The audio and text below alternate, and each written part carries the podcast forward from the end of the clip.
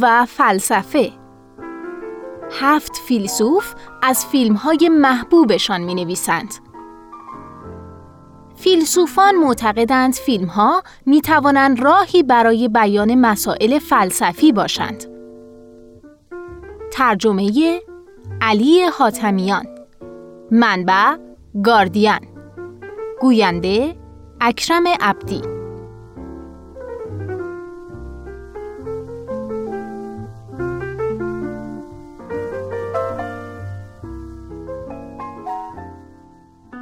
چگونه می‌توان کار درست رو انجام داد؟ بررسی فیلم غیر مترقبه نوشته جولین باگینی اگه در سال 1939 در آلمان زندگی می کردید، به یهودیا کمک می کردید یا با نابودی سیستماتیک اونها همراه می شدید. اگه ده سال پیش نماینده پارلمان بریتانیا بودید، آیا هزینه های خودتون رو بر دوش مردم میگذاشتید؟ اگه شما و خانوادهتون با تهدیدی مواجه بشید، آیا از خانوادهتون محافظت می‌کنید یا خودتون رو نجات می‌دید؟ اغلب ما تمایل داریم که تصور کنیم در چنین موقعیت شایستگی درونیمون شروع به درخشیدن می‌کنه و ما رو به اقدام درست سوق میده. اما به راستی نمی‌تونیم این مسئله رو به یقین بدونیم. این پرسش ایده محوری فیلم غیر مترقب است که در اون ریزش ناگهانی بهمن خانواده ای رو که در ایوان پیست اسکی در حال نهار خوردنن زیر برف مدفون می‌کنه. اما شوهر و پدر خانواده توماس در این آزمون شکست می‌خوره و به جای کمک به همسر و فرزندانش فرار می‌کنه. در حالی که گوشی هوشمند گرون قیمت خودش رو از یاد نبرده. در ادامه فیلم برخی شخصیت ها تلاش می‌کنن برای این اقدام اون توجیهی بیارن. به طور مثال میگن تو چنین موقعیت هایی همیشه از اون چه انجام میدی آگاه نیستی یا صرفا تلاش می‌کنی زنده بمونی. اگه ارستو این توجیهات رو شنیده بود هیچ کدوم رو قانع کننده نمی‌دید و اصرار می‌کرد که توماس در همون دقایق اندک شخصیت اصلی خودش رو آشکار کرده. نظرگاه عرستویی اینه که ما به ندرت فرصت یا زمان کافی برای نشستن و فکر کردن به بهترین کارها رو خواهیم داشت. در واقع انسان نیک نیاز به چنین کاری نداره. برای نیک بودن باید اون رو با پرورش عادات نیک در خودتون تمرین کنید. تنها در چنین موقعیتیه که خودتون رو به صورت خودکار در حال عمل کردن به اقدام درست خواهید دید. اگه به چیزی فکر کنید که می‌خواید باشید و های ضروری برای نیک بودن رو بردارید، در زمان های سخت قادر خواهید بود بدون تفکر کار درست رو بکنید. میشه وانمود کرد که توماس تنها لحظه ای از جنون رو تجربه کرده که در اون غریزه ابتدایی بقا اولویت پیدا کرده. اما همسر اون ابا هم مثل ما علت رو به خوبی می‌دونه. توماس اینطور رفتار کرد چون خودش و گوشی هوشمندش رو بیشتر از اعضای خانواده دوست داشت. در طول فیلم می‌تونیم این مسئله رو در جزئیات زندگی روزانه اونها هم ببینیم. به عنوان مثال قبل از این واقعه ابا از همسرش می‌پرسه که آیا مشغول گوشی موبایله و اون به دروغ پاسخ میده که نه. این پاسخ به خودی خود جنایت نیست. اما ارسطو به ما میگه که این دروغ بخش دیگه ای از الگوی رفتاری توماسه که اون رو به فردی خودشیفته و ضعیف و نفس تبدیل کرده. در واقع هر بار که اون انتخاب می‌کنه که در پاسخ به خود و دیگران دروغ بگه و علاقه وسواسگونه به گوشیش رو انکار کنه، گامی دیگه به خودمهوری نزدیکتر شده. غیر مترقبه دانسته های عرستو رو به خوبی بیان می‌کنه. وقایع پیش بینی نشده و تصادفی رخ میدن. این وقایع اعمال خداوند هستند و هیچ کس مسئول رخ دادن اونها نیست. اما نحوه مواجهه ما با اونها تصادفی نیست و مسئولیت این واکنش ها به صورت مستقیم بر دوش ماست. چه چیزی به زندگی ارزش زیستن می دهد؟ بررسی فیلم زندگی شگفتانگیزی است. نوشته کریستیان کورسگارد خیلی از آثار سینمایی این پرسش رو پیش روی خودش قرار میده که چه چیزی زندگی انسان رو نیک می‌کنه. زندگی شگفتانگیزی است اثر فرانک کاپرا به صورت مستقیم به این پرسش می‌پردازه و نتایج پیش بینی پذیر و ناخواسته اون رو بررسی می‌کنه. فیلم با موضوعی پیش بینی پذیر آغاز میشه. این پرسش دیرین که آیا زندگی اخلاقا نیک از لحاظ سعادت و خوشحالی نیز خوب محسوب میشه؟ پاسخ فیلم به این پرسش مثبته. شخصیت جورج بیلی که جیمز استوارت اون رو بازی می‌کنه با قربانی کردن برنامه ها و جاه طلبی های شخصیش در راه خانواده و اعضای فقیر جامعه لقب زندگی شگفت انگیز رو به دست میاره. مطابق روایت فیلم، اونچه درباره زندگی اخلاقا نیک نیکوست، نحوه ارتباط با دیگر افراده. اما در سطحی نسبتاً عمیقتر، فیلم این پرسش رو پیش می‌کشه که آیا ادعای معروف سقرات که زندگی ناآزموده ارزش زیستن نداره می‌تونه درست باشه یا نه؟ این به این خاطره که اونچه بیلی رو از خودکشی باز میداره فرصت آزمودن زندگی از طریق ابزار فلسفی تجربه ذهنیه. جورج، هدیه بزرگی به تو داده شده. این فرصت که ببینی جهان بدون تو چطور خواهد بود. بر اساس داوری فیلم، اگه این فرصت به اون داده نشده بود، احتمالاً در کشتن خودش موفق می‌شد. اما اگه خودش رو میکشت با این باور که خیلی بهتر بود که هرگز به دنیا نیامده بود آیا ما در جایگاه مخاطب همچنان زندگی اون رو شگفتانگیز می‌دونستیم و اگه زندگیش رو شگفتانگیز نمی‌دونستیم اون موقع آیا فیلم به ما نشون می‌داد که زندگی بشری جز در یه صورت نمی‌تونه نیک باشه یعنی در صورتی که فرد خودش درباره زندگیش بیاندیشه و اون رو نیک بدونه آیا چیزی را می توان توجیه کرد؟ بررسی فیلم آیدا نوشته اورسلا کوپر آیدا پرسید و بعدش معشوقش از اون خواسته تا باهاش فرار کنه. بعد میگه یه سگ می‌خریم، ازدواج می‌کنیم، بچه دار میشیم و خونه دار میشیم. اما پرسش آیدا همچنان باقیه. و بعدش تنها پاسخی که معشوق آیدا می‌تونه به این پرسش بده اینه یه زندگی معمولی آیدا راهبه تازه کاره پیش از سوگند رهبانیت اون رو میفرستن برای دیدن خالش که تنها بازمانده خونواده است. در طول فیلم اون پی می‌بره که یهودیه و می‌فهمه که پدر و مادرش چگونه در جنگ کشته شدن. خاله آیدا هوادار زندگی دنیویه و از اون می‌خواد که سومعه رو ترک بگه و زندگی رو به طور کامل تجربه کنه. اما همین خاله هم بار گذشتش رو بردوش داره. آیدا زمانی که خالش دست به خودکشی می‌زنه سراغ سیگار، ودکا، کفشای پاشنه بلند و موسیقی جاز میره و در نهایت رابطه جنسی با یکی از نوازندگان جوان ساکسیفون رو تجربه می‌کنه. اما در پایان فیلم بازگشت اون به صومعه و از سر گرفتن عادات رهبانی رو می‌بینیم. نوازنده ساکسیفون عشق، خونداری و قناعت رو به آیدا پیشنهاد می‌کنه. اما پرسش و بعد همچنان پابرجاست و آیدا محدودیت ها رو با این پرسش مطرح می‌کنه که چه چیزی زندگی رو برای زیستن ارزشمند می‌کنه. عاشق ساکسیفون نواز با مانعی جدی روبروه و به راستی هم معلوم نیست که وقتی تقاضا برای ارائه دلیل تا اینجا پیش میره چه پاسخی میشه مطرح کرد.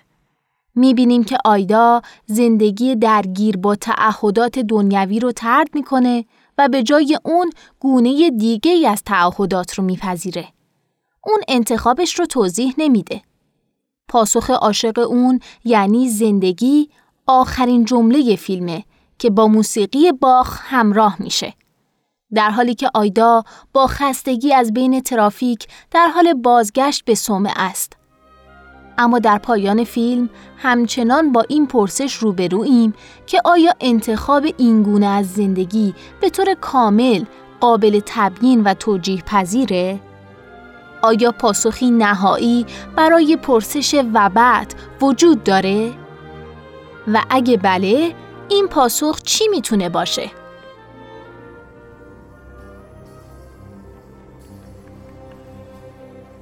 آیا چیزی بیش از زیست شناسی در کاره؟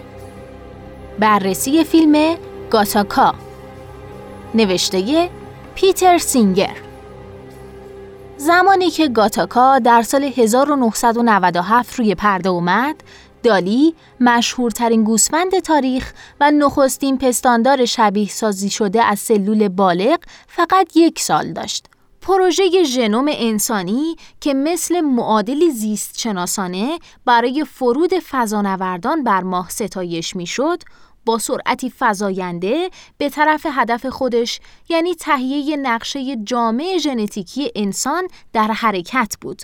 البته به موازات این پیشرفت‌ها مباحث گسترده‌ای درباره وجوه اخلاقی جبرگرایی ژنتیکی هم در گرفت. آیا نمونه شبیه سازی شده دانشمندی مشهور یا ورزشکاری موفق قادر انتظارات مرتبط با نمونه اصلی رو برآورده کنه؟ آیا این انتظارات نوعی بار روانی سنگین بر دوش این نمونه ها نیست؟ آیا کشف ژنوم انسانی ما رو قادر می‌کنه که ژنهای مرتبط با هوش بالا و دیگر صفات مطلوب رو شناسایی کنیم و این کشف نوعی تبعیض علیه کسانی نیست که از چنین ژنهایی برخوردار نیستند؟ فیلم بحثی رو درباره این منازعه معاصر مطرح می‌کنه و حتی اسم خودش رو هم از چهار حرف ابتدایی اجزای سازنده دی این ای می‌گیره. گاتاکا آینده ای رو تصویر می‌کنه که در اون والدین می‌تونن از ژنهای خودشون برای ساختن فرزندی استفاده کنن که بهترین ترکیب ژنتیکی ممکن رو داشته باشه. این فرزندان که با نام معتبرها شناخته میشن بهترین موقعیت های اجتماعی رو از آن خودشون می‌کنن. طرح داستانی فیلم تلاش فردی نامعتبر به نام وینسنت رو روایت می‌کنه که در تلاش بر تقدیر ژنتیکی خودش غلبه کرده و به جای نظافتچی فضانورد بشه. وینسنت از طریق قدرت اراده پیروز میشه. تو یکی از صحنه ها اون برادرش آنتوان رو که به لحاظ ژنتیکی نیرومندتره به چالش می‌کشه تا نشون بده چه کسی می‌تونه مسافت بیشتری در اقیانوس شنا کنه. وینسنت مسابقه رو می‌بره چون تمام ذخیره که برای شنا کردن مسیر بازگشت نیاز داره رو هم مصرف می‌کنه. در پایان اغلب مخاطبان احتمالاً در همراهی با شعار اصلی فیلم یعنی روح بشری هیچ ژنی ندارد تردید نمی کنند. با این حال این شعار نیاز به بررسی نقادانه داره. اگر روح انسانی به شجاعت و عزم قهرمانان اشاره داره، اون وقت احتمالاً ژنهایی برای این ویژگی در کار خواهد بود. و اگه به قدر کافی درباره ژنهامون بدونیم، این خصوصیات هم بخشی از مشخصات ژنتیکی خواهند بود. اما اگه معنای روح بشری با چنین تعریفی مطابق نیست، اون وقت باید پرسید که این روح چیه و چطور میشه ویژگی هایی رو بدون بنیاد ژنتیکی به افراد نسبت داد.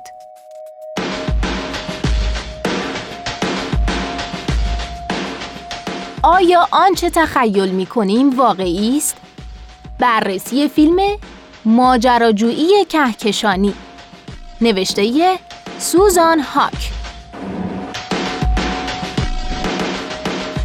بعد از کلاسی که درباره فلسفه و ادبیات در اون به رمان دوستان خیالی نوشته الیسن لوری کتابی که بین امر واقعی و خیالی نوعی رابطه متقابل برقرار کرده نگاهی انداختیم یکی از دانشجویان نسخه ای از فیلم ماجراجویی کهکشانی رو به من داد. این فیلم کمدی تا حدودی سبک و کممایه‌ایه. اما مثل کتاب لوری پر از پیچ و تاب های هستی شناسانه و البته جذابیت های کمیک. در اولین دقایق فیلم بخش ضعیفی از یه نمایش تلویزیونی در ژانر فضانوردی رو می‌بینیم.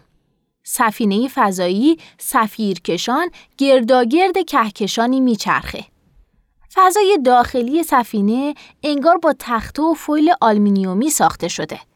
بازی ها وحشتناکه و دیالوگا افتضاح.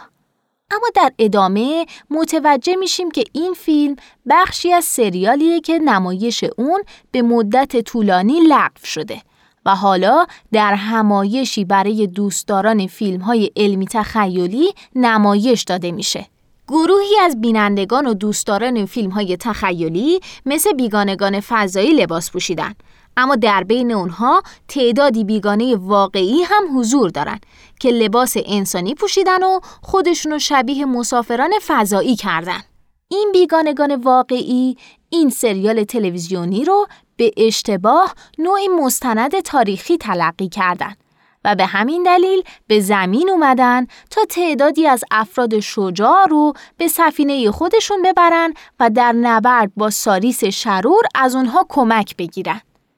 به این ترتیب گروهی از بازیگران که دورشون به سر اومده بود یه دفعه خودشون رو در فضا می‌بینن. در حالی که مشغول نبردی واقعی با بیگانگان هستند. درست همونطور که روی جلد این ویدیو گفته شده بدون فیلم نامه، بدون کارگردان و بدون هیچ راهنمایی. در لحظه شگفتآور و افلاتونی کاپیتان تاگارد سعی می‌کنه به فرمانده ترمیان ها یا همون بیگانگان توضیح بده که اون مجموعه تلویزیونی نه مستندی تاریخی بلکه فیلمی داستانی بوده. اعضای فیلم هم نه فضانوردان بلکه بازیگر بودن که تظاهر می‌کردن مسافر فضایی هن. ترمیان ها شگفت زده شدن. اونها فریب خورده بودن. آیا کاپیتان میگه سریال دروغین بوده؟ اما قهرمانان فیلم خیالی الان در کنار دوستان خودشون ایستاده و از اونها در برابر فاجعه دفاع کردن. اونها به قهرمانان واقعی تبدیل شدن.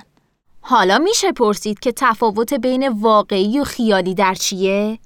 آیا میشه گفت اون سفینه تلویزیونی در نهایت واقعی تصور شد در حالی که واقعیت نداشت؟ آیا داستان کاملا دروغه یا علا رقم فریب ظاهری چیزی واقعی در اون وجود داره؟ از زمان دیدن این فیلم گاهی اوقات از اون به عنوان ابزاری برای برانگیختن دانشجویان برای فکر کردن درباره چنین پرسش های فلسفی استفاده کردم. خیشتن پایدار چیست؟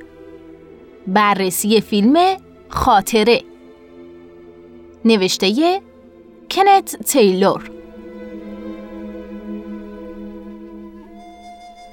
خاطره پژوهشی فلسفی در ماهیت نفس و نقشیه که حافظه در ساخت و نابودی هویت فردی داره. شخصیت اصلی فیلم لنی شلبی لحظه لحظه بیداری خودش رو صرف جستجویی وسواسگونه برای پیدا کردن و کشتن مردی می‌کنه که همسر لنی رو به قتل رسونده.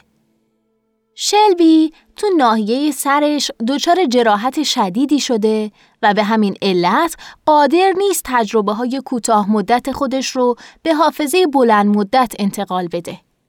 اون نمی‌تونه وقایع بعد از زمان قتل همسرش رو به یاد بیاره و در هر لحظه با پرسش های تازه‌ای مواجه میشه.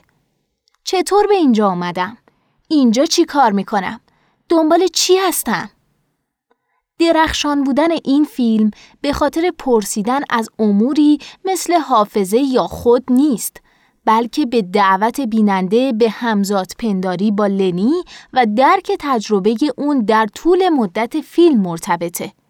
فیلم دو داستان به ظاهر جداگونه اما در نهایت پیوسته رو توامان روایت می‌کنه. یکی از این دو داستان در زمان به جلو پیش میره و دیگری به سوی گذشته حرکت می‌کنه. به همین دلیله که ما هم مثل شخصیت اول فیلم نمی‌تونیم بدون کمک از حافظه به درستی پی ببریم که معمای فیلم چطور به اینجا رسید. اینجا چی کار می‌کنیم و چرا مسئله تا به این حد اهمیت داره؟ تنها زمانی که هر دو روایت در نهایت با هم ادغام میشن، حقیقت درباره لنی به طور کامل مشخص میشه. بیننده در پایان می‌فهمه که لنی در واقع زمانی پیشتر قاتل همسرش رو پیدا کرده و انتقام خودش رو از اون گرفته. هرچند اون رو بلافاصله فراموش کرده. فیلم نشون میده که در واقع این لنیه که به خودش کمک می‌کنه که بدون آگاهی کامل مرد دیگه ای رو به دام بندازه و بکشه. خود کنترلی لنی نمایشگر درجه ای از استقلاله که بر شکنندگی اون خط بطلان می‌کشه. اون به صورتی آشکار اون موجود یک پارچه مختار و خداگاهی نیست که به سادگی خود مینامیم. با این حال فراتر از مخلوقی ویران شده به نظر میاد.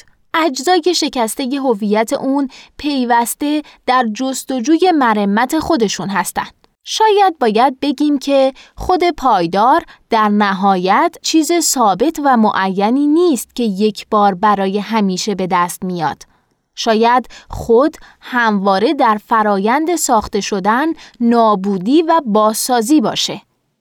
بدین ترتیب شاید تفاوت لنی در فیلم خاطره با هر کدوم از ما نه به دلیل تفاوت در ماهیت بلکه تنها در شدت و ضعف باشه. آیا جستجوی نیکی راهی است به سوی شر؟ بررسی فیلم بهار، تابستان، پاییز، زمستان و بهار نوشته اسلاوی ژیژک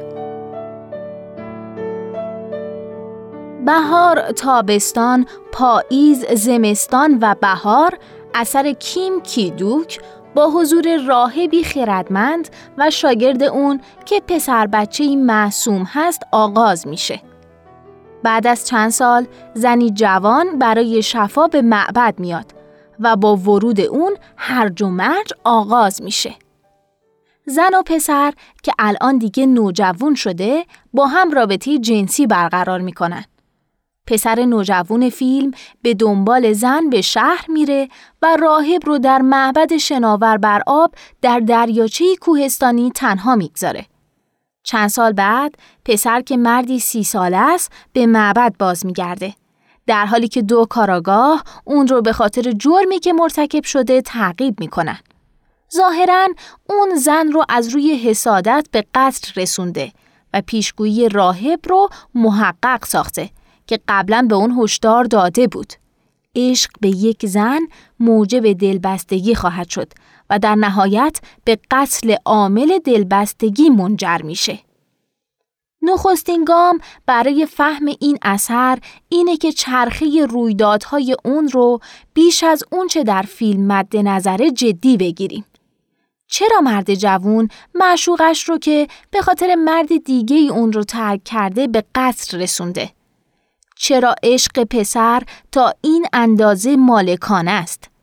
این در حالیه که مردی عادی در زندگی سکولار این مسئله رو به سادگی میپذیره. هرچند که براش دردناک بوده باشه. پس چی میشه اگه بفهمیم که همین تربیت بودایی راهبه که اون رو به چنین جنایتی واداشته؟ چی میشه اگه بفهمیم که ظهور زن به عنوان ابژه شهوت و مالکیته که در نهایت مرد رو به کشتن اون وادار می‌کنه؟ در حالی که همین روی کرد در دیدگاه بودایی هست که کنارگیری از زنان رو توصیه می‌کنه. پس آیا میشه گفت که همین چرخه طبیعی که در فیلم به کار گرفته شده و قتل رو هم شامل میشه امریز متعلق به جهان بودایی؟ هگل در پدیدارشناسی روح نوشته که شر در نگاه ثابتی خانه داره که شرارت رو در تمام دور و اطراف خودش می‌بینه. آیا فیلم کیم کی دوک نمونه کامل از این بینش هگلی نیست؟ شر در اینجا تنها عشق شهوانی و مالکانه مرد جوون نیست بلکه شر نگاه ثابت و کاملا بیطرفانه این راهبه نگاهی که عشق شهوانی و مالکانه رو شر می‌شناسه این همونه که در فلسفه بازتابندگی مینامیم مطابق این نظریه محکوم کردن وضعیتی خاص می‌تونه خودش بخشی از همون وضعیت باشه. این پادکست اینجا به انتها رسید. ممنونیم که تا به اینجا با ما همراه بودیم. شما هم اگه ایده جالبی دارین که فکر می‌کنین می‌تونه برای بقیه جذاب باشه به راحتی اون رو در قالب یه فایل صوتی در شنوتو به اشتراک بگذارید. ممنون.